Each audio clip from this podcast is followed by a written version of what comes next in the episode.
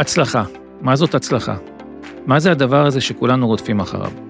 מה נדרש ממני על מנת להצליח? אילו ויתורים? אילו מחירים? מי קובע אם הצלחתי? האם ההצלחה מגדירה מי אני? ואם לא הצלחתי, האם נכשלתי? לדעתי אין נוסחה או דרך שמבטיחה הצלחה. עם זאת, מצאתי ארבעה כלים ששימוש בהם יעלה את הסיכויים להצלחה. והנה הם. מטרה. כדי להגיע להישגים, כדי להצליח יש להציב מטרות. ככל שהמטרות ברורות יותר, משמעותיות יותר ובעלות חשיבות, כך הסיכוי שנגשים אותן גדול יותר. למה? הסיבה שמאחורי המטרה. למעשה ההבנה וההגדרה של הלמה כל כך חשובה שאם יש לך את הלמה, כל האיך כבר יגיע.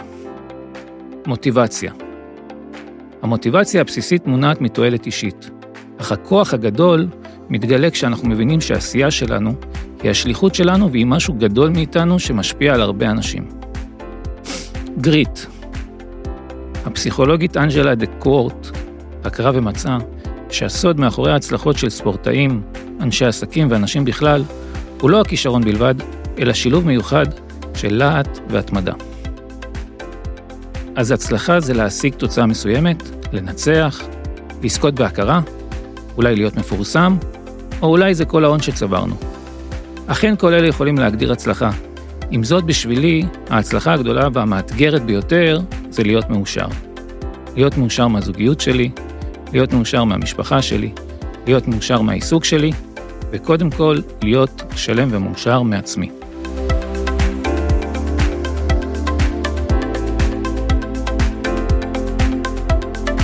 האורח שלנו היום הוא ללא ספק הצלחה. הנה רק חלק מתאריו. בגיל 15 זכה באליפות ישראל לג'ודו לבוגרים. בין השנים 1999 ל-2012 שלט בזירה האירופית כאשר גרף תשע מדליות באליפויות אירופה, ומתוכן סיים ארבע פעמים כאלוף אירופה. ב-2001 הפך להיות סגן אלוף העולם, וב-2004 הוסיף לעצמו את התואר הנחשק מדליסט אולימפי, שזכה במדליית הארד במשחקים האולימפיים באתונה. בשנת 2012 הספיק לקטוף את התואר אלוף אירופה, והוא בן 35 וחצי, הג'ודוקה המבוגר ביותר שעשה זאת בכל הזמנים. היום פרשן ומרצה מבוקש, ומייסד הקרן למצוינות אולימפית בישראל. שלום, אריק זאבי. אהלן. היי. שלום, אה, חברי ושותפי ישן טלסניקוב. בוקר טוב. בוקר אור, איזה כיף לארח, אלוף אולימפי פה. מה זה, אני תמיד מתרגש מאריק, אני מודה. תודה. אריק, אני רוצה לחבר אותך לפתיח, ובעצם לשאול אותך ש... את השאלה המתבקשת, מה זאת הצלחה מבחינתך? וואי, זו שאלה כבדה, האמת שאני עושה בדיוק חזרות על ההרצאה החדשה שלי, ואני כאילו קצת נוגע בזה, כי בסוף הצלחה היא מאוד תלויה בפוטנציאל שקיים בכל אחד. כי כשאתה מסתכל uh, על מישהו, בוא נאמר שהוא טייטל נחשק כזה, לא יודע, מהנדס. זאת אומרת, בן אדם מצליח, הוא מהנדס, אבל יכול להיות שבתוך תוכו הפוטנציאל שגלום בו הוא הרבה יותר גדול, והוא לא מגיע יותר רחוק כי הוא מפחד להיכשל, כי... כי... אז, אז בתוך תוכו הוא מבין שהוא כנראה לא מיצה את הפוטנציאל האמיתי שלו, אז מבחינתו הוא לא באמת מצליח, מבחינת הסביבה כן.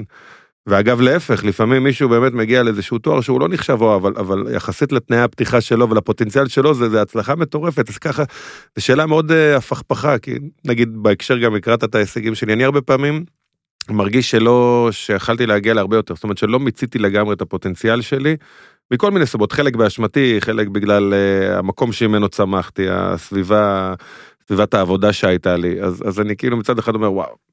הצלחה מעולה, באתי מפרדס כץ, להגיע לכזה הישגים. מכיר את האזור, אחר כך אני אספר כן. לך. כן. מצד שני, אני חושב שיכולתי הרבה יותר, אני רואה ספורטאים בשנתונים שלי, שהם נחשבים להרבה פחות טובים ממני, ויש להם שורה אולימפית יותר טובה משלי. אז בגלל זה זו שאלה מאוד... מהארץ או מחו"ל אתה מתכוון? מחו"ל, מחו"ל, מחו"ל. אז השאלה שמתבקשת בשבילי זה איך, איך נפטרים מרגשות אשם כאלה, כי גם אני חש את אותה תחושה, ואז אני מתחיל אה, בקול הפנימי שלי לשחק עם זה שאני כן. גם ילד עולה, הגעת לנבחרת ישראל, תגיד זה, אבל אני אומר לעצמי, אבל יכולת לשחק גם בבונדסליגה, כי השחקן ששיחק שם, לדעתי, I'm much better. כן. אז זה המקומות, אתה. יודע, זה יכול להיות טוב בהרצאה. כן, באמת. קודם כל, אני אגיד לך, זה... איזה עבודה אתה עושה כן. בהיבט הפנימי הזה, כי- כאחד שאתה יודע, כולם יודעים מי זה אריק זאב, כן. ובצדק. אני אגיד לך, אני הרבה פעמים, קודם כל אומר לעצמי שאני משוכנע שאם תדבר עם מייקל ג'ורדן, הוא יגיד, יאללה, לא לקחתי את ה... כאילו, גם לא יש אליפות כאלה... מספר 7. כן, איך עם וושינגטון לא הגעתי לפלייאוף, איזה גרוע אני, כאילו, אני, אני בטוח שלכל אחד שהוא הוא תחרותי והישגי, יש את הכאילו קווצ'ים האלה בלב. אז, אז א', השאלה, אם זה רק משהו שאתה משתעשע בו וקצת צורב לך, סבבה, אם אתה עכשיו הולך עם הראש ברצפה ו, ובדיכאון, אז צריך טיפול.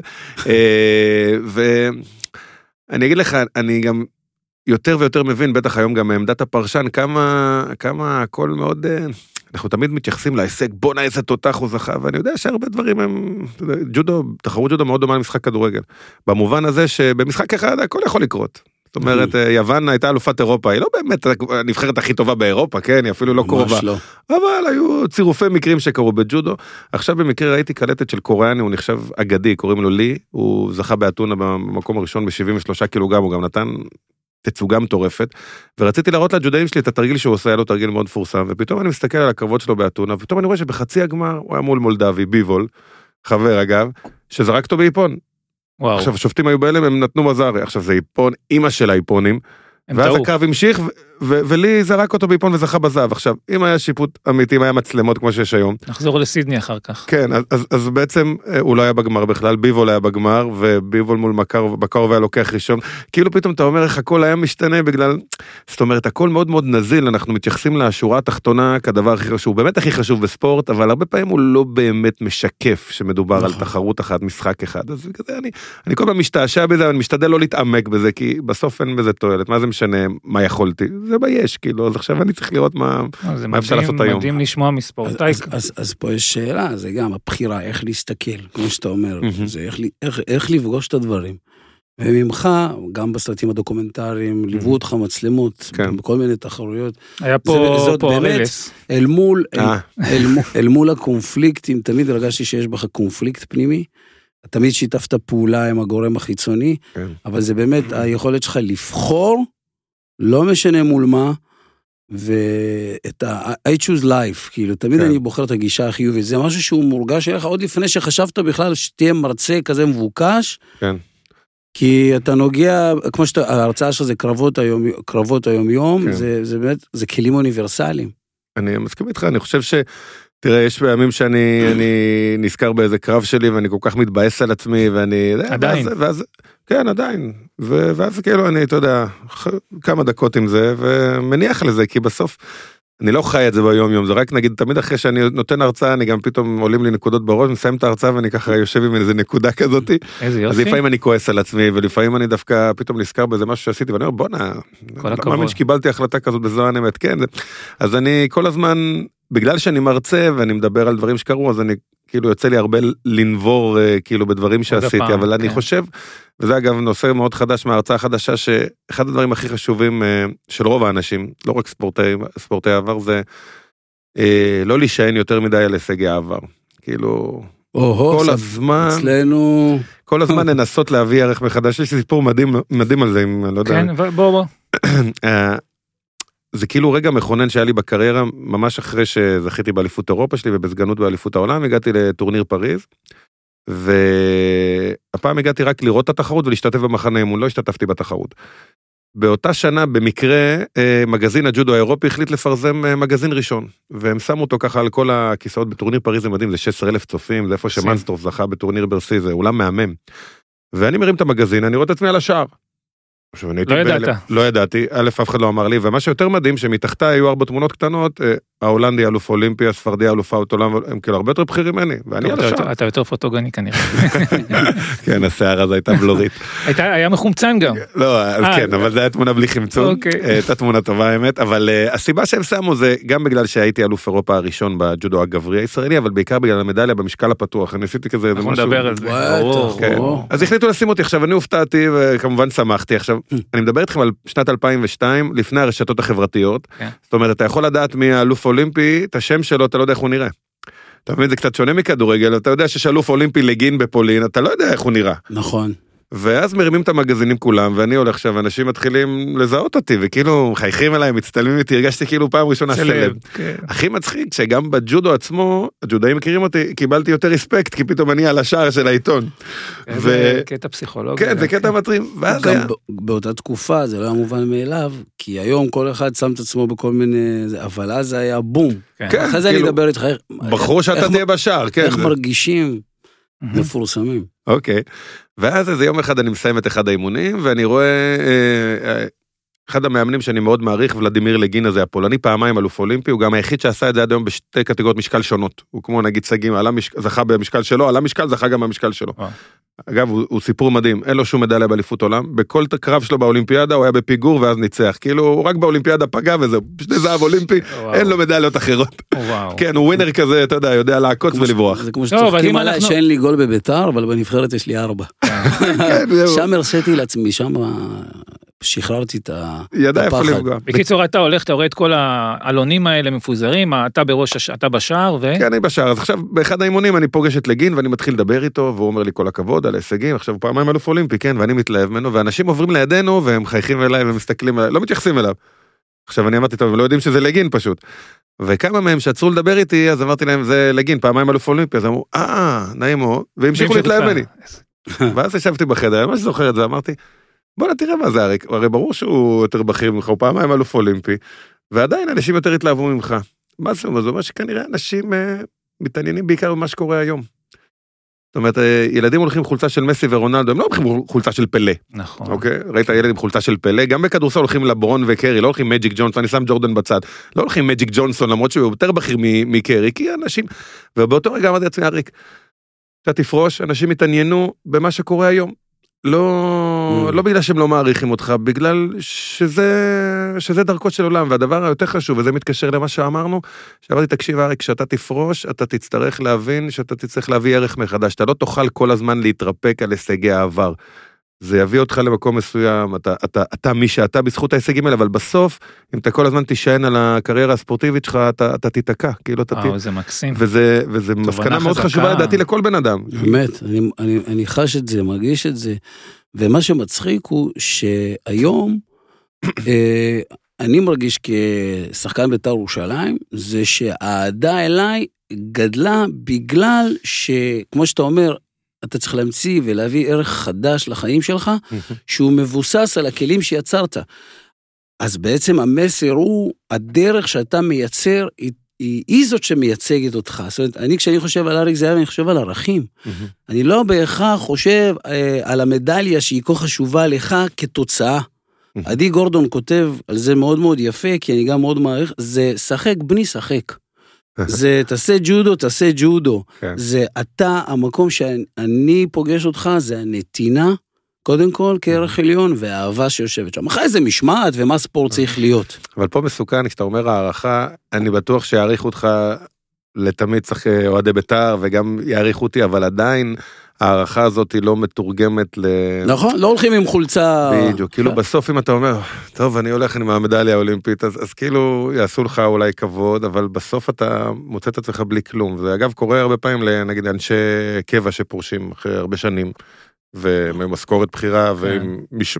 אנשים תחתם, ופתאום יוצאים לעולם האמיתי, אז- ואתה כבר לא איש קבע. אנחנו רק התחלנו את הפודקאסט ואני כבר קיבלתי תובנה מדהימה, ועל זה קודם כל תודה. אז איך מתמודדים בלי הכתר?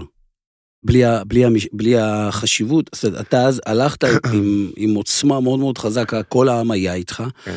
ואתה מדבר איתי על פסגה שבנית אותה בצורה סיזיפית, ויום אחד יכולה להילקח ממך. אז זאת כן. אומרת, אתה מדבר איתי על בנייה פנימית, כן. ששם אתה יודע מה הערך שלך, בידיעה שאולי לא יבוא, ואתה תעמוד בתור כשפעם הכניסו אותך מהצד, כן. בקלי קלות, ועדיין, אתה יודע, גם תמציא את עצמך וגם תחיה בשלווה. זה להכיר באמת, לדעת שלווה. כן. ורוב האנשים האלה לא יודעים לעשות את זה. כן, זה צריך לכבוש את האגו, זה איזשהו... אני, אני, אני רוצה להיכנס כן לתוך, ה, לתוך הטיימליין בסדר, שלנו. לא משנה. בסופו, בסופו של דבר, אם אני יושב בהרצאה של אריק זאבי, אני לוקח גם את הערך הרוחני, אחי. ברור. כשהוא פוגש שם את היריב ומסתכל לו בעיניים, זה, זה, זה, זו העצמה שאני ש- חש, בגלל זה בכיתי בסרט שעכשיו ראיתי של פלא, סליחה שאני אומר את זה, בדוקו, כי מרדונה לימד אותי תשוקה, ופלא פלא לימד אותי אהבה. ו- ואני רק רוצה לחזור רגע, ואז, ואז ניכנס, שאתה, שאתה אומר, א', אתה מדבר אל עצמך, ואתה אומר לעצמך, אריק, תסתכל, הם פנו אליי ולא פנו לאלוף האולימפי. ואז א', היכולת הזאת היא לדבר פנימה אל עצמך, מאיפה זה, זה אחד, אחד ש... זה מש- מאוד מסקרן אותי, כי זה, זה, זה התפתחות שאנחנו מדברים עליו, ז'אן, הרבה, גם בקטע של החיים ביום-יום, איך, איך מתמודדים עם, ה, עם הדבר הזה. אה, אה, והש, והשאלה השנייה, אה, מה, מה התחושה ש... כאילו, מה התחושה שאתה חש? אתה אומר, רגע, אני עובד כל החיים שלי, מגיל אפס על ג'ודו, מה זה אומר שאני אומר לעצמי שעוד מעט לא, לא יזכרו אותי או לא ישימו לב ואני חייב להתחיל לעבוד מחדש? אין מנוחה בחיים האלה? כאילו, מה, מה התחושה שאתה חש בתוכו? אז אני, קודם כל הדיבור פנימי שדיברת עליו זה אחד הדברים הכי חשובים לבן אדם בכלל אני חושב. זה משהו שאני פיתחתי מגיל מאוד מאוד צעיר, כאילו לדבר לעצמך. אה, ולא סתם לדבר אלא גם לשכנע את עצמך. כאילו זה זה עבודה כזאת אתה רואה אגב זה זה משהו שמאוד ידוע אצל ספורטאים שלפני זה מדברים לעצמם עושים זה איזשהו סוג של נקרא לזה מדיטציה. מדיטציה סוג של. ודיבור פנימי הוא בעיניי אחד הדברים הכי חשובים ובעיקר שיהיה חיובי. זאת אומרת כל הזמן להרים את עצמך. הרי אנחנו כל הזמן יכולים ליפול אה, למשברונים האלה. גם אני עם הקורונה כאילו מצאתי את עצמי פתאום בתקופה ואז אתה נותן לעצמך איזה כמה שעות להתבאס כי יש בזה גם משהו כיף כזה טיפה לשקוע לשקוע, בבאסה של עצמך כן. אבל אז אתה אומר טוב אתה חייב איכשהו להרים את עצמך ואז אתה מתחיל למצוא את- הדברים שמרימים אותך ופה זה מאוד אינדיבידואלי.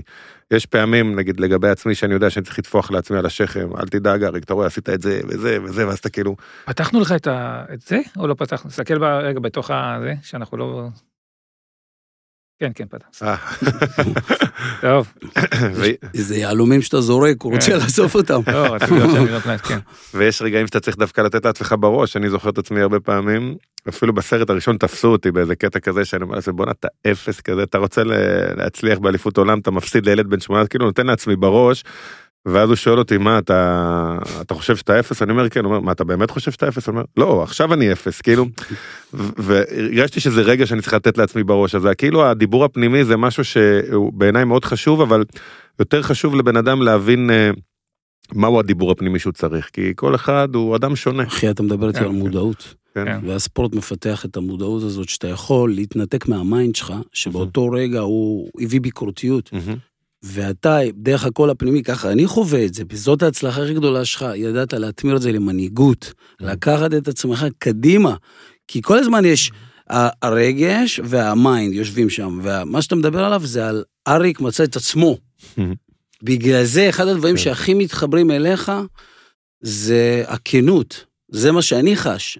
וזו הסיבה, ו- ועל זה אני מדבר. אני חושב גם, וזה זה כשיקוף שאני נותן לך, מה, ואני חושב שאתה חווה את זה יום-יום, מהמם. זאת האהבה הכי גדולה אליך, שמייצגת את הכנות הזאת, מעבר לזה שאחי, שאתה יכול בחיבוק אחד לרסק אותנו פה, אבל, אבל זה זה. תודה והדבר השני שאמרת הנושא הזה שאי אפשר לנוח. זה לא במובן הזה שאתה עכשיו צריך כל הזמן להביא הישגים זה זה גם חשוב מאוד אגב ליהנות מההישג ולתת לעצמך קרדיט אבל במובן הזה שהרבה פעמים אתה פתאום מתעצל ואומר אה טוב עשיתי מספיק לא צריך יותר ו- ופה זה שלב מסוכן אגב אם אתה עושה את זה בהשלמה אתה אומר אני טוב לי לא רוצה לעשות יותר זה בסדר אבל uh, צריך להבין ש, שיש לזה השלכות אני לא רוצה להתיימר להבין בעולם העסקי אבל נגיד אני. חושב שחברה כמו נוקיה לדוגמה ששלטה בשוק ונרדמה לא- בשמירה לא יאמן. אני חושב שיש נמחקה. בזה גם אלמנט מסוים של של אגו של שביעות רצון עצמית אני אני יש לי גם פודקאסט וראיינתי את אהוד ברק לפני שבועיים הוא אמר משפט מדהים. אני בדיוק כותב על זה פוסט הוא אמר האויב הכי גדול של מצוינות זה שביעות רצון עצמית. אה, אוקיי. לפעמים אתה כל. כך אה, שבע רצון מעצמך ומבסוט שאתה כן. פתאום מתישהו אתה כאילו פתאום בום מישהו עקף אותך כאילו זה משפט יפה. בעולם שלנו היום אתה לא יכול... הרבה מתאגרפים קיבלו נוקאוט על זה. כן. לא- אתה לא יכול לנוח לרגע, זה מדהים, זה מדהים. כאילו, צריך באיזשהו מקום לפתח איזו שלווה פנימית בתוך המרוץ המטורף הזה של החיים. כן. אבל זה לא, אתה יודע, שאתה אומר לא נכון, זה נראה כאילו אתה כל הזמן צריך לעשות, לא, זה צריך כאילו איזושהי הבנה ש, שאתה לא יכול להישאר הרבה זמן במקום אחד, כאילו להבין שזה העולם וגם לקחת את זה בחשבון, שאתה נח זה בסדר, יכול להיות שמישהו יבוא, פשוט, פשוט לדעת את זה, להיות מודע לזה. כן. אוקיי. אני לוקח, אני לוקח את זה לאותו גורם, כי אנחנו מדברים על ספורט הישגי, שמה שמקדש או קידש תרבות, ועדיין מקדש תרבות אפילו יותר, זה התוצאתיות. ואני אומר, היום את הספורטאים, ברור שאתה מכוון לטפס גבוה בספורט ההישגי, אבל אתה מלמד על הדרך בדיוק את מה שאתה מדבר. חבר'ה, תהיו אה, ערניים, תסתכלו מהי האמת באמת, שזאת תוצאה בסך הכל, אתם מייצגים משהו, ויש לכם הזדמנות לתת פה say שהוא מעבר לספורט. אתם מלמדים מה זה אומץ, ספורטאי צריך ללמד מה זה אומץ, לא כן. בהכרח מה זה רק ניצחון. אז עכשיו אנחנו ניכנס לתוך הטיימליין שלנו, והיות והזמן שלנו גם מוגבל, אנחנו ניתן, אריק, אנחנו ניתן לך כמה, ואנחנו גם נברור גם כמה שאלות, מה אנחנו נעשה לזה. בקיצור, בגיל שבע, לפי מה שאני הבנתי, התחלת להתאמן בג'ודו בפרדס כץ, אגב, נכון. אני אמנם גדלתי ב... ביישוב אחר, אבל פרדס כץ אני מכיר טוב, כי המשרד של אבא שלי שם משנות ה-60, בירקון 43 בבני ברק. במוסכים? כן, שהיה נקרא, לא מוסך אנחנו, אנחנו יש לנו שם שטח, זה, זה, היה נקרא ג'ימוסין, אם אתה יודע, פעם, פעם, פעם. ג'מוסין, מה, כן. מגרש כדורגל כאילו. לא, ג'מוסין, בגלל שהיו שם ג'מוסים בעבר, אז כל אה. האזור הזה משנות כי ה-60, יש שם גם מגרש כדורגל בהמשך שקראו לו ג'מוסין, איזה אז קטע. בגלל, בגלל אותו אזור, עכשיו, וניסים הוא, אדוארד הוא בניו, אני כן. מכיר אותו טוב. מה אתה אומר? כן, אוקיי. אז כל השכונה אני מכיר את פרדס כץ. עכשיו הכל שם הרימו בניינים, כן, החרדים, כן, זה כן, מטורף. מכיר טוב מאוד את פרדס כץ. כן, בגיל 15 אתה זוכה באליפות הארץ לבוגרים. כן. אתה זוכר את התחרות הזאת? אתה זוכר מה היה שם? זה אחד כל- מהרגעים ה... זה אחד מהרגעים, בגלל זה אני גם אומר שהפוטנציאל שלי לא מומש, כי זה הישג, היום שאני מסתכל על חבר'ה בכיתה ט' שמתחרים אצלי, הם בכלל לא מתחרים בבוגרים. תראה, המאמן שגידל אותי הוא גרוזיני, רמז. או- רמז. רמז. לא יודע אם אתם מכירים גרוזינים, כן, מה קרה? חגן הצבא לשני דדס, מה? אז גרוזינים הם עם של לוחמים. עכשיו, הוא התחיל לאמן. הוא התחיל לאמן אותי בגיל 16 וחצי, הוא לא באמת היה מאמן טוב, הוא רק קיבל תעודת מדריך. אבל, אה, אבל הוא גרוזיני, והוא היה fighter, ומגיל צעיר הוא אמר לנו, אתם תהרגו את כולם. כבוד, כבוד. עכשיו אנחנו לא יודעים ג'ודו ואתם תפרקו את כולם. והוא הוא נתן לי לחוות כל מיני דברים שהיום הם נראים לי פסיכיים, אבל בזכות זה הפכתי להיות מי שאני לדוגמה. הייתה אליפות ישראל קבוצתי, אליפות ישראל קבוצתית בג'ודו זה, זה אליפות שאני הכי אוהב. אני חושב שגם בעולם עכשיו הכניסו את זה לאולימפיאדה, זה בעצם קבוצה מול קבוצה, כל אחד שולח במשקל ספורטאי ואז סופרים ניצחונות. מקסים. פעם ראשונה שבספורט אינדיבידואלי יש יש תחרות קבוצה. קבוצתית, אני התחרתי ככה בבונדסליגה אגב, אם תרצו, הייתי הצגתי כן. את מינכן, זה, זה ריגוש אחר באמת, זה משהו שאי אפשר, ויש מלא הפתעות בתחרויות האלה, כי אתה פתאום מרגיש שאתה כאילו מתחרה בשביל משהו גדול ממך. בקיצור, אז הלכנו לאליפות ישראל קבוצתית לנוער עד גיל 18, ובמשקל הכי נמוך היה חסר להם ספורטאי, אז הוא אמר לי, אריק, אתה הולך, הייתי בן 11. בין הח... לא, אז אתה הולך עוד אחורה. אני הולך. עוד אחורה. עכשיו אני בן 11, הוא אומר לי אתה צריך להתחרות, אני אומר לו איך אני אתחרה, אני בן 11, כאילו, הוא אומר לי אריק אתה צריך בשביל הקבוצה וזה, שיגע אותי. אני אה. מספר עכשיו משהו אסור, הוא לקח אותי, זה היה, התחרנו אז בקריית הצעירים ברמת השרון, הוא לקח אותי לשדות, הוא אמר לי להיכנס לאוטו, והוא נתן לי ככה לנסוע באוטו שלו בדשא ככה, אמר לי אתה רואה אתה יכול לעשות הכל. ככה, מדהים, כמו איזה בסרט של רוקי. תראה איזה... ואז. אני בא לתחרות, וואנה, אומן הבן אדם הזה. ניצחתי קרב ראשון, מישהו בן 18. קרב שני, אתה בן 11? אני בן 11. אה, משקלים קלים, כן, כן, מישהו- כן. ואז בקרב השני הפסדתי, אבל כל כך הייתי גאה בעצמי. ואז בגיל 13 וחצי התחלתי תחרות בוגרים ראשונה. בוגרים. 20 ומשהו, היה לי קרב מול רני הדר בגמר, הוא עשה לי בריח, לא ידעתי מה זה בריחים בכלל, נכנעתי. ולמה אני מספר את זה? כי כשהגעתי בגיל 15 בכיתה ט' לאליפות ישראל בוגרים, קודם כל אני כבר כאילו, הייתי כבר, כאילו הייתי, הייתי שם. זרקו אותך לים. לא חשבתי שאני אזכה בזהב, אבל כאילו הרגשתי שאני מתחרה תחרות. בגמר הייתי מול אח של אורן סמאג'ה, האח הגדול של אורן, איציק, והצלחתי לנצח אותו, זה כאילו הרגע מטורף. פונטי אז היה מאמן נבחרת, הוא ראה את זה, ישר העלה אותי לנבחרת הבוגרים, הייתי בכלל בנבחרת הנוער. ותבין, אז זה עוד, זה עוד היה עוד לפני שזכיתי באליפות ישראל לנוער, כאילו הבוגרים היה לפני. זה היה איזשהו, א', זה שיא שעד היום לא שברו, אפילו לא התקרבו אליו, ו- וטוב, גם היום הרמה בג'ודו הרבה יותר גבוהה, צריך להגיד את האמת. אבל אה, זה היה רגע מטורף שפתאום עליתי לנבחרת הבוגרת, ואז אה, זה היה חודשיים וחצי לפני אולימפיאדת ברצלונה. תקשיב טוב, זה- אני לא ש- אשכח את זה. שיעל זכתה. שאל ואורן זכו, אני, התח... אני זכיתי באליפות ישראל בוגרים עד 78 קילוגרם, ואורן סמאג'ה התחרה עד 71. ופונטי ישר העלה אותי לנבחרת, ואז היה קרבות הכנה לאולימפיאדה. ואז הוא אומר לי, אריק בוא תעשה קרב מול אורן. עכשיו אני בן 15, אורן לפני האולימפיאדה, וואו. התחיל הקרב, אני זורק את אורן ביוקו. פונטי ככה בהלם, ורק בסוף הקו הוא ריתק אותי בזארי, ככה הוא ניצח. ופונטי מסתכל עליי, בואנה, אתה טוב, כאילו, אה, ואז הוא התחיל לשלוח אותי. זה רגע ש, שפתאום רגע מכונן מאוד בקריירה, כי אז התחלתי להיות מקצוען, והתאמנתי בנבחרת הבוגרת, וטסתי איתם לחו"ל, ופתאום הבנתי שוואלה, ג'ודו זה... וגם אחרי המדליות של אורן ויעל, פתאום הבנתי שוואלה, יכול להיות קריירה שלך, לפני זה, אתה יודע, רצית להיות הכי טוב שאתה יכול, מה זה ג'ודאי? זה חוג. וזה מה ש- וזה בעצם הרגע שאתה מבין שאתה רוצה להיות אה, ג'ודו- ג'ודוקה. חד. משמעי. כן. קרה עוד משהו באותה שנה, באמת, זו שנה מאוד אה, מיוחדת. המדליות של אורן ויעל, זה באמת מדליות של ג'ודאים כמוני, הרי כשאנחנו התחלנו ג'ודו, לא יודע מה זה ג'ודו, כאילו, נכון. אתה לא חשבת על אולימפיאדה בכלל, מי חשב במונחים של אולימפיאדה? אני זוכר טסתי פעם ראשונה לחו"ל, אמרתי וואי אני חייב לטוס עוד פעם מטעם הנבחרת, זה כיף לטוס. אתה יודע, פתאום אתה אוכל על חשבון הנבחרת, אמרתי וואלה בואנה אני חייב עוד טיסה. כי תמיד שואלים אותי, תמיד רציתי להיות אלוף אולימפי? לא, רציתי לטוס עוד. פעם. ואז שאורן ויעל זכו, אז אמרתי וואו, פתאום יש אה, יש לאן לשאוף, וקרה עוד משהו, אני תמיד אה, רציתי להיות כדורסלן. אני מכיתה ז' באותו גובה, הייתי מאוד גבוה ומאוד רזה. מאוד אתלטי הייתי, הייתי אפילו מטביע, כאילו באמת, אה, תחשוב כיתה ז' הייתי 71 קילו בבר מצווה, מטר שלך? 85, וואי וואי. 70 קילו הייתי, אני אראה לך תמונה, אתה לא תאמין שזה אני, ראיתי כאילו זה, בסרטון, אתה... רזה רזה רזה. וכל היום שיחקתי בשכונה בפרדסקת כדורסל, ממש חולה כדורסל, אבל לא הייתה אצלנו קבוצת כדורסל, כאילו זה... אני חולם שאני משחק מול ג'ורדן, ואני בכלל בג'ודו. זאת אומרת, עדיין מתחיל בג'. כן, אני אומר, אם הייתה קבוצת כדורסל ליד הבית, יש מצב שהייתי הולך כדורסל. ואז בכיתה ט', רלף קליין מגיע לאליפות בתי הספר שלנו. אה, הוא היה מיודד עם המורה לחינוך גופני שלנו, ואני משחק מול י"א, ואנחנו מנצחים ט' את י"א השכבה שלנו, ואני כאילו נותן משחק. הוא ניגש אליי אחרי המשחק, אז הוא היה אחראי על כל אה, מחלקת הנוער בהפועל תל אביב דווקא. הוא אומר לי, אריק, תשמע, אני רוצה שתבוא אלינו למחלקת הנוער, אתה, יש לך פוטנציאל גדול. ופתאום, פעם ראשונה שמישהו מאמת אותי עם החלום שלי, וואו. כי אני חולם להיות כדורסלן. רגע, זה כיתה ט', כיתה ט' בדיוק זכיתי באליפות ישראל בוגרים, אני אומר לך, הכל באותה שנה. אליפות ישראל בוגרים, אה, זכיתי באפריל באליפות ישראל בוגרים, והאליפות בתי הספר הייתה ביוני כזה, חודשיים אחרי. עכשיו על הכף יש לך כדורסל. ואז הוא אומר לי עכשיו, פתאום אני יושב בעין ואומר, טוב, עם כל הכבוד לזה שאני רוצה להיות כדורסלן, אני בגיל 15 לא שיחקתי בחיים בקבוצה, כאילו לאן אני אוכל להגיע? ופה אני כבר אלוף ישראל בוגרים, והעלו אותי לנבחרת הבוגרת, ואז אמרתי, אני רוצה להיות ג'ודאי. נראה לך כאילו. שפינטו היה משחרר אותך איזשהו מקום. אז הוא עוד לא היה מחובר אליי, אבל אבל עדיין, זה כאילו, לא, דילמה רצינית, תקשיב. תראה, אם זה היה מגיע בגיל יותר צעיר, אין ספק שזה היה ממש, אבל ברגע שזה כבר זכיתי באליפות ישראל בוגרים, זה גם התחרות הזאת הרגיעה בי המון דברים, אני הייתי ילד מאוד מאוד תחרותי, רוצה לנצח בהכל, ופתאום כשאתה אלוף ישראל בוגרים, יש בזה איזושהי חותמת שאתה, בואנה, אתה טוב, כאילו. צד שני, אריק, יכול להיות שהיית אומר, רגע, פה כבר סימנתי וי, אני אלוף ישראל, אני רוצה עכשיו Mm. לעשות קריירה אחרת. אני גם אוהב את הכדורסל, וואי, גם זה היה יכול. לקרות. אז הנה, לא, לא, זה אבל זה לא כנראה כן. אבל כנראה שזה שזכית באליפות ישראל, לא בסתם, בא מלמעלה איפשהו כדי להגיד לך, תשאר פה. זה- טוב, זה כבר רוחני מאוד. כן. אני, אני מסתכל על, ה- על קבלת ההחלטות כבר בגילאים הצעירים, איזה החלטות אה, הרות גורל אני קורא לזה. ו, ואז היו כלים, היום אנחנו מלמדים את הכלים, כי אין כישורי חיים, אני כל הזמן לוקח את זה כאילו. לנוער, לאימונים. מה כן. התובנות ש, שאתה מושך. הגרוזיני, אתה אומר מתי הוא התאהב במשחק, הוא עוד לא ידע שהוא שתה לו בתת מודע רבאק.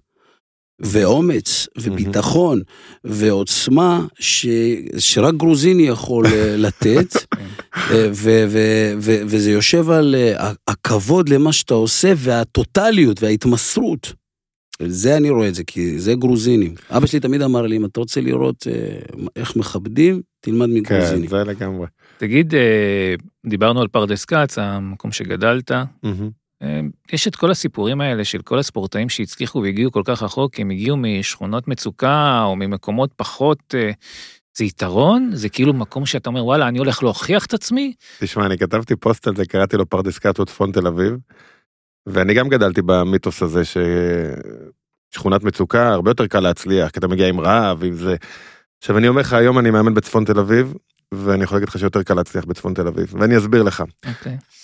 זה נכון שסטטיסטית הילדים מפרדס כץ הרבה יותר רעבים מילדים מצפון תל אביב, זה נכון, אבל קודם כל יש גם בצפון תל אביב המון ילדים תחרותיים. אה, תאמין, לי, התותחים שלי במועדון, אבא שלהם אחד מהנדס, אחד מנכ"ל, והם תחרותיים שאתה לא מבין. אבל מה שחסר בפרדס כץ, הרבה פעמים, פרדס כץ שם קוד, כן? כן, מה שחסר בשכונות האלה הרבה פעמים זה את התמיכה של המשפחה ושל הסביבה. ואני לא מדבר רק על תמיכה כלכלית לבוא מהמם. ולקחת. כי אני זוכר שבתור ילד שהייתי מתאמן, כולם אומרים, מה אתה בג'ודו, מה יצא לך מג'ודו, מה יצא, די כדור, אין כסף, וכל היום הם מורידים אותך. אבא של אה, מישהו מצפון תל אביב, שם קוד, הוא לא אכפת לו אם הילד שלו יהיה אלוף אולימפי או לא, הוא יודע שכשהוא בג'ודו והוא הוא מתאמן והוא משקיע והוא מתאמץ והוא רוכש כלים, וגם אם הוא לא יהיה ספורטאי גדול, זה יעזור לו בהמשך. ערכים. הוא, נותן לו את כל המעטפת כבר מגיל צעיר, ובמקומות אחרים זה פחות קורה. חוץ מזה שגם התנאים פחות טובים, וכאילו, אם אתה תצליח באמת למצוא מישהו שמפרדס כץ יש לו את כל המעטפת וזה, ולתת עוד הכל, יכול להיות שהוא באמת יגיע אחרי חוק שאפשר מרדונה ווייז לדוגמה. אבל ככלל, לא נעים להגיד, הרבה יותר קל אה, להצליח במקום שיש תמיכה ויש אפשרויות ויש הורים שמסיעים ומבינים ונותנים. זה, זה היום אני אומר את זה בעצב רב, זה חד משמעי. יחד עם זאת, אני שואל, קבל את הקרב הבא. אגב, אני מסייג כדורגל, כי בכדורגל תמיד יש את האופציה שהוא יצליח ויעשה מיליון, כאילו יש איזה, הרבה יותר קל להירתם להיות כדורגלן, כי תמיד אתה רואה את החלום הגדול הזה, שבענפים אחרים, כשהם לא זוהרים, זה הרבה יותר קשה. אז uh, יכול להיות קרב מעניין, ילד uh, מצפון תל אביב רעב, עם המעטפת והתמיכה, וילד מפרדס שם קוד, שבאמת הם עומדים בזירה. איפה, זאת אומרת, זה הרי... שמע, זה קורה כל היום בג'ודו. אני יש- חו- אני יש חושב- אשדוד- מדהים כן. אני. חושב שהילד, שה- שהילד שבא מהעיירה הפחות אה, עם, עם תנאים, הוא בא גם, יש לו עוד, אה, עוד משהו להוכיח שם. זה, זה התחושה, תחושת בטן האינסטינקטיבית שעלתה לי. כן, אבל אני- יש גם פתאום חוסר ביטחון שאתה מגיע משכונה פחות טובה. אני זוכר שהייתי מסתכל על הפועל פתח תקווה, מכבי תל אביב, שהייתי בפרדס קרב, זה אה. מועדוני ענק, בואנה, גם נכון. שם זה, יש, כאילו זה, זה, אני, אני, שוב, כן, אני, יש אני, לכאן ולכאן. יש לכאן ולכאן, ברור שאם אתה ת- ת- תמצא את כל המעטפת הנכונה לילד מפרדס כץ, נכון, רעב כזה, אז יש שם מוטיבציה מוגברת, אבל שוב, אני, אני היום מאמן באמת רק בצפון תל אביב, כולם אצלי מצהלה, מבבלי וזה, אתה תראה תחרותים שאתה לא מאמין עם הראש בקיר. טוב, חכה, אבל אני אגיד משהו חשוב בעיניי בהקשר הזה. בסופו של דבר זה בדיוק המסר של העולם, של הספורט. העולם הערכי הזה, זה שכולם שם שווים, באמת. מהמם. ולכולם יש הזדמנות, גם לילד שיש לו משפחה עמידה, נכון, וגם כן. לילד שהוא סופר עני. כולם בזירה שווים, זה מה ול- שאהבתי, כן, אני באתי לנבחרת ישראל, אז וזה הייתי, בחנו אותי רק על פי היכולת בג'ודו, ולא משנה מאיפה אתה, שזה, כן, מאוד מרגש. ולכן לשם צריך לדחוף את הילדים. אנחנו נכנסים לקריירה, כן. ובעצם אה, סידני 2000, מהמם. שמה שאני הבנתי ששם זה האולימפיאדה הראשונה שלך. כן. אתה מגיע לקרב על המקום השלישי מול הצרפתי סטפן טרנו, כן. טרנו. ספר קצת על הקרב ואיך אתה, כן. אתה, אני ראיתי גם לאורך הקריירה שלך, אתה אוהב להגיע בדרכים עקלקלות אה, למדליה, אתה לא כן. הולך דוך ישר. קודם אני אגיד משפט? קודם, כן. אני, אני עשיתי גם את הקריטריון אולימפיאדת אטלנטה. זה אנשים לא יודעים. אוקיי. אז הקריטריון היה הרבה יותר קשה מהיום, הוא היה דרך אירופה, סיימתי במקום התשיעי באירופה ב ranking list, והחליטו לא לשלוח אותי. אז היה איזה קריטריון ישראלי, אני לא יודע אם אתם זוכרים שהוא גבוה מהבינלאומי. כאילו הם אוקיי. רצו לשלוח רק ספורטאים שמועמדים למדליה, החליטו להשאיר אותי בבית. ואז בעצם סידני הייתה האולימפיאדה הראשונה, אה, אני קיבלתי שם... עדיין נהנית לטוס במטוס, כי זה טיסה טיסה לסידני. זה כבר היה שלב שכבר הייתי אחרי הרבה טיסות מקצוען. תראה, קיבלתי שם הגרלה אכזרית. בקרב הראשון חיכה לי האלוף האולימפי המכהן, פולני בשם נסטולה, הוא גם ניצח אותי שלושה חודשים לפני סידני. קרב שני חיכה לי קובץ' האלוף האולימפי מברצלונה. וקרב שלישי מחכה לי אלוף העולם הבלתי מנוצח קוסאינוי. ולמה אני מספר לך את זה? כי בעיתון למחרת אה, כבר רושמים טוב אה, בכלל לא ספרו אה, אריק זאבי לא יעבור את הסיבובים הראשונים לא שידרו את הקרב הראשון שלי בשידור חי בכלל כי אמרו טוב נראה את זה בלקט של אחר הצהריים. לא. את שני האלופים האולימפיים אני מנצח באיפון ומגיע לקרב עם אינוי. אינוי אז היה באמת משהו מיוחד כל ה... כל הקרב... יפני. קרבות יפני הוא היום מהנבחרת. הוא עשה את כל האולימפיאדה בארבע וחצי דקות אני שתיים ארבעים כאילו אני הקרב הכי ארוך שלו שהיה. ואז ירדתי לבית הניחומים ניצחתי עוד שני קרבות והגעתי לקרב על מדליית ארד עם טרנו באמת אז הייתי אפשר להגיד. בשיא שלי מבחינת אה, חייתיות תמיד אומרים אני חושב שגילאי 21 2 3 אתה בשיא שלך מבחינת האקספלוסיב הרעב שלך החייתיות. אתה אחרי זה נהיה יותר מנוסה יותר חכם יותר זה אבל זה הגילאים הכי כן, הר געש בשיאו. כן, כן, כן, אני באמת חושב. ובקרב על הארד עם טרנו היה קרב מאוד מאוד שקול האמת, והוא כל הזמן ניסה למשוך את הקרב בקרקע, ודקה לסיום היינו על הקרקע, וראיתי שאני ככה על האדום, ואמרתי, אני אתגלגל החוצה כדי שהשופט יעצור את הקרב. אז כדי להתגלגל, פתחתי יד אחת, הוא ניסה לעשות בריח, והתגלגלתי ויצאתי. והשופט לא עצר את הקרב, והוא הכניע אותי מחוץ למזרן. עכשיו, הטעות הזאת זה טעות ש... אגב, יש לי תמונה של זה שרואים שאני בחוץ. אה, אותו שופט אה, שלא קבע שאנחנו בחוץ, הושעה לשנתיים וואו. בעקבות הטעות הזאת. לא היה ור. לא היה עבר, בדיוק, ואני, האמת בדיעבד אני אומר למה התגלגלתי, הייתי מחכה קצת, אבל רציתי כאילו שכבר הקרב יעלה למעלה כדי שאני אראה את היתרון שלי, והוא כל הזמן ניסה להשאיר אותנו בקרקע, כי הוא היה ממש טוב בקרקע. בקיצור, תשמע, אני, אני יש לי הרבה, יש הרבה טעות, גם באתונה הייתה טעות שיפוט, אבל אני אפילו לא קורא לזה טעות, כי השופט שעשה את הטעות הזאת הוא מחוף השנהב. ומולי ג'ודאי צרפתי, המאמן שלו זה אלוף אולימפי מצרפת, הרי זה ברור, זה כמו שלא יודע, רוסי יעזור לאוקראיני, לבלרוסי, זה... החיבור ברור. זה לא בגלל לא לדפוק את האריק, זה לא מעניין אותם, לשני, כן. וככה זה אין מה לעשות, זה באינטרס, ו- והשופט האמצעי האירופאי כאילו קבע שזה בחוץ, והם שני שופטי צד ה- נלחמו איתו ונתנו לו איפון. ואפילו יש את המשפחה שלי מצרפת, אז כאילו יש את הטלוויזיה הצרפתית ששידרה, שאומרת שכאילו זה היה טעות. וזה היה רגע מאוד קשה בקריירה שלי, אני חייב להגיד, כי אתם יודעים, זה, נגיד, אני הרבה יותר מתוסכל מההפסד הזה מאשר מההפסד בלונדון. כי בלונדון אני טעיתי. אין לי את מילה שאני טעיתי, זה, זה, זה, זה, כן. זה המשחק, זה המשחק, כאילו, פה זה לא באשמתי, כאילו, זה מתסכל כי אתה אומר, טוב, אני אבוא אז פעם מה, הבאה. מה, מה זה עושה לך באמת הדבר הזה? זה מייאש אותך? זה זה או שאומר זה, זה מגביר לך את איך המוטיבציה? קמים מזה, כן. אני בהתחלה רציתי לפרוש, למרות שהייתי צעיר, אף אחד לא יודע את זה אגב. באמת? כן, כי, כאילו מהקרב הזה? כי זה גרם לי להבין שפתאום לא הכל בידיים שלי. וזה מתסכל, כי אמרתי, אני אמשיך עוד ארבע שנים, אתה יודע, זה לא שאתה יכול לתקן את זה שבוע הבא, זה זה לא משחק ליגה, אתה אומר, שנים. יאללה, הפסדתי את המשחק, לא נורא, שבוע הבא. אמתין ארבע שנים, ואז מישהו יכול להבטיח לי שלא יבוא עוד פעם שופט ויעשה טעות? נכון, זה... בכוונה, לא אז בכוונה. עלו לך מחשבות לפרוש? בטח. גם, צריך להגיד את האמת, היום המצב שלנו בפוליטיקה של הג'ודו היא מאוד גבוהה, כאילו בונטי בעניין הזה עושה עבודה טובה, אבל אז כאילו, אתה יודע, זה שאתה מישראל, זה, זה לא יתרון. יש גם, היה מחקר בכדורגל שהראו שרוב טעויות השיפוט נגד הקבוצות הקטנות. אין מה לעשות, השופטים הולכים עם הצרפתים ועם היפנים ועם כן. הרוסים, זה, זה כזה טבעו של עולם, לא, ואני לא מדבר כרגע על האנטישמים, זה נשים. בצד. כן. אה, כן, בטח. וזה ממש תסכל אותי, ואמרתי, מה, אני עכשיו אתאמן, ואיזה שבוע כזה היו לי הרהורי פרישה, לא שיתפתי בזה אף אחד חוץ מממש את המקורבים, ובאיזשהו שלב אמרתי, רגע, אם אני פורש עכשיו, אני לא רק שהשופט הזה לקח לי את המדליה, הוא גם גרם לי לוותר על החלום הכי גדול שלי. כאילו, איך אני מוותר עליך בגלל טעות של שופט, וכאילו באותו רגע הבנתי שאני אני צריך לנסות לקחת את הרגע הזה, ושהוא הוא ירים אותי, ואני מספר משהו, זה טריק שהפך להיות ידוע אצלי, הייתי, היה לי את ה... אז היה קלטות של וידאו, היה לי את הרגע הזה של ההפסד. וכל פעם שהייתי צריך כזה מוטיבציה, הייתי רואה את הטעות של השופט, חוטף עצבים, והולך זה- להתאמן, כאילו ככה. הפך- הפכת את זה לכלי, כן. יפה. אבל, אבל הכלי האמיתי זה השאלה, מה הבנת עד היום? כשאתה שואל את עצמך שאלה כזאת, אתה יכול לצאת מהבור. וזה זה בא מעולם הזן, אפרופו יפנים וקוריאנים. עכשיו, לפני שאנחנו מגיעים לתיקון ב-2004, מהמם. ששם כבר לקחת את המדליה, אתה מגיע לאליפות אירופה במינכן 2001. אתה מגיע, אתה מגיע לאליפות העולם במינכן 2001 כאלוף אירופה. נכון. זאת אומרת, אתה כבר מגיע באיזשהו כן. מקום. זה שנת הפריצה שלי אחרי האולימפיאדה, אפרופו ההפסד הזה. ב-2001 באתי לטורניר הראשון, אה, הוא היה בפראג, זכיתי בזהב, טורניר שני ברומא בזהב, ואז אליפות אירופה זהב, ואז אני מגיע לאליפות העולם. זאת אתה כאילו, וואחד משקלים על הצוואר יש לך, כן. כאילו, הרבה, כן, היית כן. על הפודיום הרבה זמן. כן.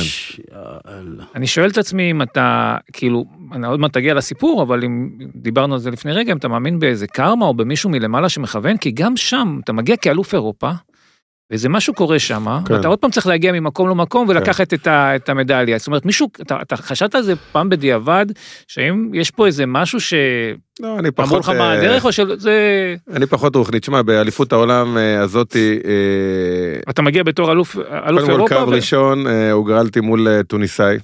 והוא לא עלה לקרב, פעם ראשונה שטוניסאים לא עלו לקרב, בדרך כלל הם עולים, היה אז את האינתיפאדה הוא פחד ממך, ב-2001, הוא צודק. לא. היה ממש את שיא האינתיפאדה ביולי 2001, והוא החרים את הקרב, עכשיו, אני הייתי בהלם, זה- ואז עליתי לקרב השני מול קנדי, שהקנדי הזה מאוד מאוד חזק, הוא סגן אלוף אולימפי, אבל אני הייתי יותר טוב ממנו אז, אבל לא יודע איך שהוא נטרל אותי, כאילו בתוך שתי דקות בום. נגמר התחרות, ו- ועוד יותר מזה, הקנדי אחרי זה הפסיד ואפילו לא משך אותי לבית הניחומים, זאת אומרת, הודחתי מהתחרות. וזה היה שוק, גם אז עשו עליי את הסרט הראשון, ליוו אותי, ואני חושב שאולי זה אחת הסיבות שהחלטתי ללכת למשקל הפתוח, לא רציתי שהסרט יהיה כזה קצר. ואז אמרתי, אני הולך למשקל הפתוח. משקל פתוח, מי שלא יודע, זה בעצם, זה פעם הייתה קטגוריה אולימפית לגמרי, בעצם אומרים, תחרות ביפן אגב עד היום זו התחרות הכי נחשבת, זה נקרא All Japan, אין משקלים. ואחד ההישגים הכי גדולים של קוגה, אלוף אולימפי מ-71 קילו בברצלונה, שהוא הגיע למקום שני באול ג'פן, הוא 71 קילו, והוא הגיע לגמר עם 140, רואים את הקרב הזה, זה אחד. הקרבות הכי מצחיקים. הוא כמעט ניצח, בסוף הוא עף באיפון כזה, אבל הוא סיים שני באול ג'פן. ו... ואתה מקבל החלטה להגיע דרך ה... ללכת... כאילו זה, לא, זה ביום האחרון של התחרויות, אומרים אליפות משקל פתוח, מי שרוצה מתחרה. עכשיו זה גם היה באולימפיאדה פעם, אבל עם הזמן קלטו מטוקיו 64 עד סיול 88, מה שהיו עושים ביום הראשון היו נותנים מדליה אולימפית ל-100 פלוס, מה שאורי ששון מתחרה, וביום האחרון היה משקל פתוח. אבל פתאום קלטו שזה אותם אנשים. כל אלה מ-100 פלוס, נרשמו. למשקל פתוח, לקחו עוד מדליה. אמרו כן. מה זה קצת מצחיק הסיפור הזה. אז הורידו את זה מהאולימפיאדה, אבל זה נשאר באליפות העולם, ואני החלטתי שאני הולך לאליפות העולם הזאת. אתה לא יוצא מפה בלי מדליה. אני אגיד לך את האמת, לא חשבתי אז על מדליה, רציתי לעשות קרב, אתה יודע, אתה מתכונן לאליפות העולם. זה, זה משהו מתסכל בג'ודו, שאתה בשיא הכושר, גם באולימפיאדת לונדון, ו... ואתה מפסיד תוך 40 שניות, אתה עדיין בשיא הכושר. אתה לא הצלחת להביא את זה לידי, זה כמו שאתה בא בשיא הכושר משחק ואומרים לך אתה לא משחק. מה לא, אני, אני רוצה, אני רוצה כן, לשחק. אמרתי אני רוצה להתחרות, אני חייב לעשות קרב, אני חייב. להוציא את התסכול שלי, אמרתי אני אנצח שניים שלושה קרבות, לפחות נעשה תחרות. לא חשבתי על מדליה. ואז אתה נרשם. הבנת? רגע, רגע. אהבה, אחי. כן. הוא בא מאהבה למשחק. לא- לא? תוצאה, לא. חשוב, זה חשוב. אתה נרשם לבית ה... כן, המשקל הפתוח, מהמם. זה ביום הרביעי, כאילו היה לי כן. שלושה ימים לחשוב, בינתיים כולם מנסים להוריד אותי מזה. כולל המאמן שגידל אותי, הגרוזיני, שזה הפתיע אותי, כי כאילו הכי fighter, אבל הם, אתה יודע, הם פחדו ש... שאני עושה את זה רק בגלל שאני הפסדתי, ושאני לא אעשה טעות, ואני אפצע, ואפילו רון קופמן רשם החלטה אומללה, שם תמונות של המתחרים, אמא שלי התקשרה אליי, אף פעם היא לא התערבה. כן. אריק, למה אתה צריך? רק אחד אה, עודד אותי להתחרות בזה, מי? הבמאי של הסרט. אה, אוקיי.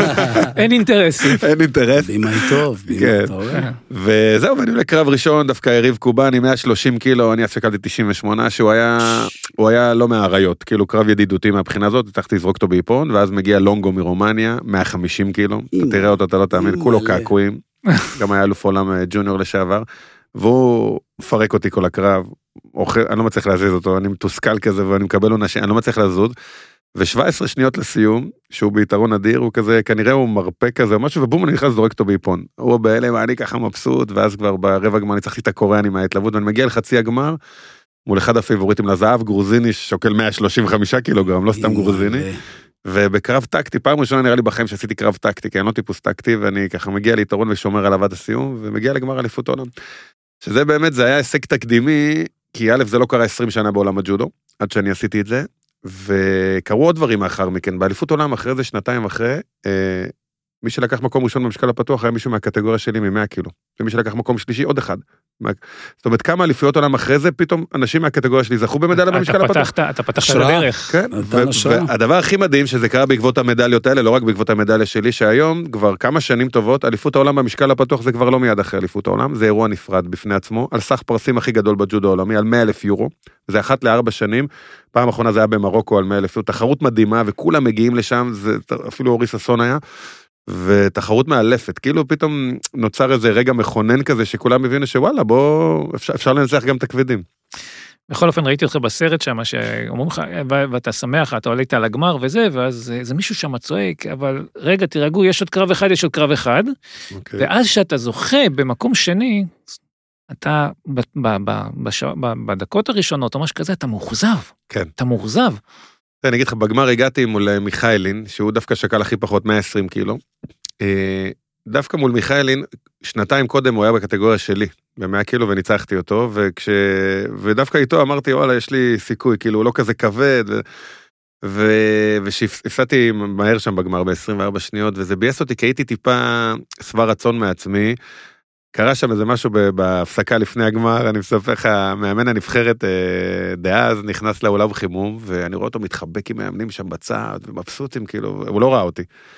ואז כשהוא מגיע אליי, אני אומר לו, מה, מה קרה? הוא אומר לי, כלום. אני אומר לו, מה כלום? ראיתי אותך קופץ, מתחבק, אני יודע שקרה משהו. אז הוא ככה מחייך אליי. הוא אומר לי, טוב, אני אגיד לך אחרי הקרב, לא עכשיו. אני אומר לו, מה אחרי הקרב? דבר, כאילו, מה קרה? ואז הוא מספר לי שהמאמנים בדקו את זה, ומסתבר שהאחרון שעשה את זה, הוא היה לפני 20 שנה, מישהו שהגיע ממשקל נמוך וזכה במדליה במשקל הפתוח. היה בלגי אחד, ונדרוול, שזכה בערד, ואתה השני. אני אומר לו, וואלה, מה, ברצינות? הוא אומר לי, כן, נשבע לך, ואני כאילו מתחיל, ואנחנו מתחילים, מתחילים להתלהב ולהבין את ההישג, ואז אני עולה ומקבל בראש תוך 24 וואי. שניות. כאילו משהו שם פתאום. הוציא אותי מהתחרות וגרם לי להיות מבסוט מדי. אז אני לא אומר שהייתי מנצח את הרוסים, לא היה קורה, אבל בטח הייתי נותן קרב יותר טוב. טוב, בגלל שאנחנו אה, לקראת סיום, וואו, אז אנחנו, זה כן, מהר. אנחנו, כן, אנחנו לא הספקנו ממש את הכל, אבל אה, וואו, אה, כאילו, כל כך הרבה דברים. זה ספר, אחי, זה ספר. אריק, אתה כותב ספר? האמת שבדיוק סיימתי לכתוב ספר ילדים. כתבתי פעם ספר שלא כל כך הצליח, אל תחפשו אותו, וכתבתי, סיימתי לכתוב עכשיו ספר ילדים. קראתי לו. נועה הלוחמת הקטנה. מדהים. ואתם תאהבו אותו, לא, לא יודע, לא חשבתי על זה, כי אבל אני כן. זה על, זה על, על הבת הקטנה שלי, שהיא מאוד מאוד רזה ונמוכה. היום היא כבר לא כל כך נמוכה, אבל היא עדיין רזה. וכאילו רציתי לעודד אותה, כי כולם היו יותר גבוהים ממנה, ואז סיפרתי לה על מאמן ג'ודו שבחר בנועה להתחרות מול גדולות ממנה, ואז היא אומרת לו, הספר הזה, הוא הוא יצא ל... הוא יצא בספטמבר, עכשיו יש בשלב האיורים. עשיתי את זה עם מדהים. זמור הביטן, עם הוצאת ספרים. והוא כאילו אומר לה, נכון, הן גדולות ממך וחזקות, אבל מה שחשוב זה הכוח הפנימי שלך, ואת נמוכה, וזר... אז את יותר זריזה מהם, אז תנסי לנצל את היתרון היחסי. ואז כאילו ראיתי שהיא מתלהבת מזה, והתחלתי כאילו לעשות מה שההורים תמיד שואלים אותי על תחרויות. שאיך הוא עוזר לה להתגבר, כאילו המ- המאמן הוא סוג של הקואוצ'ר שלה, שכאילו נותן לה טיפים איך להתגודד, להתמודד עם ההתרגשויות וזה. מעניין אותי מאוד לראות איך זה, איך זה יצא, זה מדהים. אבל אה, מאוד לא. נהניתי מזה. אה, אגב, אפרופו ספרי ילדים, היה פה ניר שירצקי, גם כתב ספר אה, הוא ילדים. איש מדהים, ניר. חבל על הזמן, אה, אז הספר ילדים ישר אה, חיבר לי אותו. אה, אני קופץ על לונדון אה, 2012 למרות שמשם נראה לי שיצאו לך דברים מדהימים, ה-43 הזה מאוד כן. חזק שם, גם כן. הפודקאסט שלך כן. וגם ההרצאות שלך. כן. אתה רוצה רק בקצרה, אה, כתבתי לעצמי מה, למה, איך כאילו. אתה רוצה רק בקצרה לתת זה- ואז אנחנו נעבור לסוף. לונדון זה באמת רגע מאוד מכונן בקריירה שלי. רגע קשה, אבל רגע חשוב, כי זה מצחיק להגיד את זה עכשיו, אבל אני יכול להגיד לך שהגעתי בכושר הכי טוב שהגעתי אי פעם ללונדון. אתה בן 35 אז נכון? כן, כמעט 36, 35 זה שמונה חודשים. אה, הגעתי כאלוף אירופה מכהן, ארבעה חודשים קודם זכיתי באליפות אירופה. שהכי מבוגר. הכי מבוגר אי פעם, עדיין לא שברו את השיא, אחות צעיר אחד יש לי. ו... לא, גם בחמ- גם בגיל 15 אלוף. אה, זה שיא ישראלי, מדבר כן? שיא אירופי, זה אוקיי, יותר אה, כן. נחשב. ואני ממש אה, עומד שם לפני הקרב עם הגרמני, ואני אומר, טוב, היום אני עומד לספר את הסיפור, לסיים את הסיפור שלי כמו שצריך על הפודיום. באמת תחושת שלווה. עכשיו, זה אף פעם לא קורה לי בקרב ראשון, תמיד זה משהו שמתגבש אצלי ומגיע בגמר, שאני כבר בטוח בעצמי. כנראה בדיעבד שזה היה בעוכריי, כי כאילו מנטלית הייתי בזון, אבל פיזית זה היה קרב ראשון, עוד לא הייתי חם. אז כאילו לא, הגוף לא הגיב כמו הראש כנראה. ולהיות במצב כזה שאתה, עכשיו אני מנוסה, לא תגיד זה ספורטאי צעיר, אין יותר מנוסה ממני כאילו בשלב הזה, אני באמת עם ארבע אולימפיאדות, 15 אליפויות אירופה, ופעם ראשונה שאני מרגיש לך בקרב ראשון, וזה פשוט היה אושר, ואני עולה לקרב ופתאום הוא נגמר ב-43 שניות. זאת אומרת, הפער הזה בין איך שהרגשתי לשורה התחתונה, זה פשוט היה בלתי נתפס, כאילו, ו- ואתה רוצה להגיד, אני בכושר, עכשיו, אתה- לא יכול להראות את זה, בוא- כאילו, נתחיל מההתחלה, בוא נתחיל תן מההתחלה. עוד מערכה כמו בטניס, תן לי עוד כן. כמה דקות, אין, אין, ו, והכי מתסכל היה שאתה אחרי זה מבין בתוך תוכה שזה כנראה התחרות האחרונה בקריירה, זה יותר מתסכל, כי אין לאן לקום, אין לאן לתקן.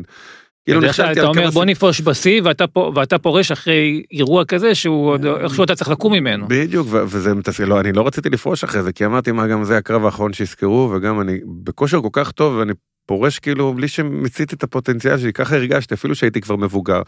זה היה רגע מאוד מאוד קשה, שא' התמודדתי עם הפחד המקצועי הכי גדול שלי, כאילו, זה הדבר שהכי מפחיד ספורטאי אולימפי, להגיע ככה ולהפסיד תוך פחות מדקה מול כל עם ישראל. וגם נאלצתי לפרוש, ואז אתה פתאום מתמודד, לא פרשתי בגיל, כמו ג'רבי בגיל 28, בלי ילדים, שאתה אומר יאללה, וגם לא כן. פרשתי עם הרבה כסף, שאני יכול להגיד, טוב, שנה, שנתיים, נבחן את השוק. משכנתה, יש ילדים, פתאום אתה מוצא את עצמך בלי כלום, וגם זה בספורט אולימפי זה מיד באפס שקלים, כן. כאילו אתה ישר יורד טוב, לכלום, כן. זה היה תקופה מאוד מאוד מאתגרת, ובגלל זה קראתי להרצאה 43 שניות, כי זה, כי, כי יש המון דברים שנבעו מההפסד הזה, ואני לאו דווקא מדבר על ההפסד עצמו, ששם זה טעות ספציפית בקרב של שנייה אחת של חוסר נוכחות, שאני לא האמנתי שהוא יתקוף, וחיכיתי שהשופט יגיד מטה, ופתאום הוא תקף, זה כאילו טעות שלי לגמרי, אבל אבל, אבל, אבל היופי שלקחת את ה-43 האלה ומינפת אותם אה, ולקחת את זה. אנחנו, אנחנו תמיד מסיימים בדבר שנקרא דקה 90, אבל רגע לפני הדקה 90, אוקיי, אה, מאוד סקרן אותי, באתר שלך אני ראיתי שלקחת משפט של מיכאל אנג'לו, כן, שהוא בעצם האני מאמין שלך באיזושהי רמה מסוימת. כן. אתה יכול להגיד אותו, לשתף אותו ולהגיד למה בקצרה, כן. ואז נתחיל דקה 90. הוא משפט מדהים, הוא אומר הבעיה של רוב האנשים זה לא שהם מציבים לעצמם מטרות גבוהות מדי והם לא מצליחים לעמוד בהם, הבעיה של רוב האנשים שמציבים לעצמם מטרות נמוכות מדי והם עומדים בהם. זה משפט מדהים גם ברמה המיידית, כאילו שכן צריך כל פעם לאתגר את עצמך ולהציב מטרות גבוהות, אבל אני חושב שיש פה גם משהו פסיכולוגי. ברגע שאתה כל הזמן אה, אה, מציב מטרה שאתה בטוח בה, שאתה בטוח שתצליח בה, אתה כאילו, כאילו מקטין את עצמך, כאילו אתה, אתה, אתה לא מאתגר את עצמך, אתה לא מחזק את החוסן הנפשי שלך, הרי מה זה בעצם, שאתה לוקח אתגר גדול, אתה פתאום, קודם כל מחזק את החוסן הנפשי, כי אתה מוצא את עצמך במצב של חוסר ודאות, ואז אתה מתחיל להפעיל כל מיני כלים, כאילו נגיד הקורונה זו דוגמה טובה, היא שמה אותה במצב של חוסר ודאות, ואם אתה לא יודע להתנהל שם, נכון. זה יותר קשה. ודבר שני, אתה פתאום, כשאתה מאתגר את עצמך, אתה יכול לגלות על עצמך כל מיני חוזקות שלא ידעת שיש לך, ופתאום זה יכול לקחת אותך למקומות שלא חשבת עליהם. אם אתה כל הזמן נשאר בסייף זון שלך, רק מטרות שאתה בטוח שתצליח בהן, אני חושב שאתה אתה מאוד מקטין את עצמך. אני-. זו אחת הסיבות שכשאני פוגש נער ואני שואל אותו מה החלום שלך, אז הם אומרים, לא, אני רוצה להיות שחקן כדורגל. אמרתי לו, לא, אני, זה, לא את זה אני רוצה לשמוע. מה החלום שאתה מתבייש לספר, והוא לפעמים בלילה רק מרשה לעצמך לעוף על זה. ואז אמר לי, ברצלונה. אמרתי לו, יופי, עכשיו אפשר להתחיל. גדול. טוב, הגענו דקה 90. לא הספקנו את הכל, זה אומר שאנחנו נצטרך עוד פעם להיפגש איתך. אין בעיה, אנחנו, בכיף. למרות שמאוד היה קשה, אני כבר אומר לך, מאוד מאוד קשה, כן, הלו"ז שלו צפוף, קשה. צפוף הלו"ז של אריק.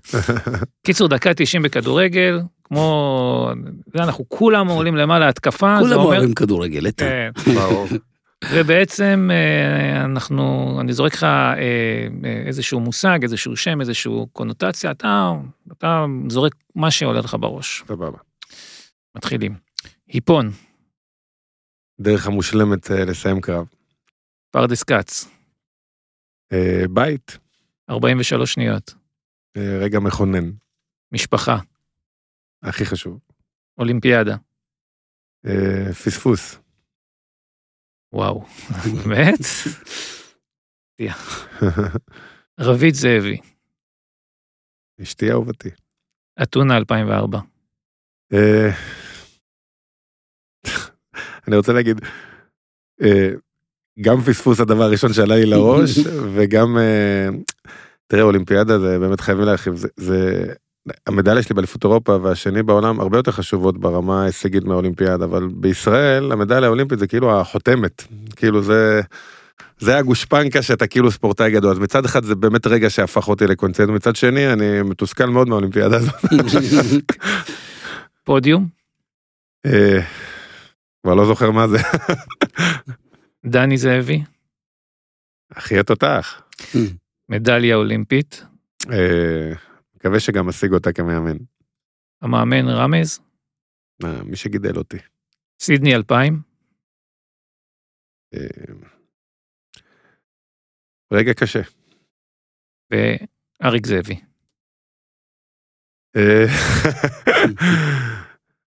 אני יודע, זה לא יודע, לא- אין לי מה להגיד. בכל זאת, בכל זאת. אה, ננסה לשנות אה, את הספורט בישראל. אריק, המון תודה זה שהגעת. גבר משנה, אחי. בכיף. זה לא, ואני ארחיב, זה לא רק את הספורט, זה הרבה מעבר. ואתה גם תביא מדליה כמאמן. תן ל- לרוסים אה, גם קצת... אה, אנחנו אימפריה, אנחנו יכולים לראות רחוק. שוב, המון תודה שהגעת, היה לנו ממש. כיף. גם לי. לא הספקנו אפילו לא מחצית ממה שתכננו, אז בשביל זה אנחנו גם נרצה עוד פעם לארח. יאללה, בכיף. ואתה רוצה רק לעשות איזה closure קטן? אני, אני מתרגש כמו ילד. אה, אני, כן, בא לי לחבק את אריק, זה מה שיש לי לומר. יאללה, בכיף. תודה.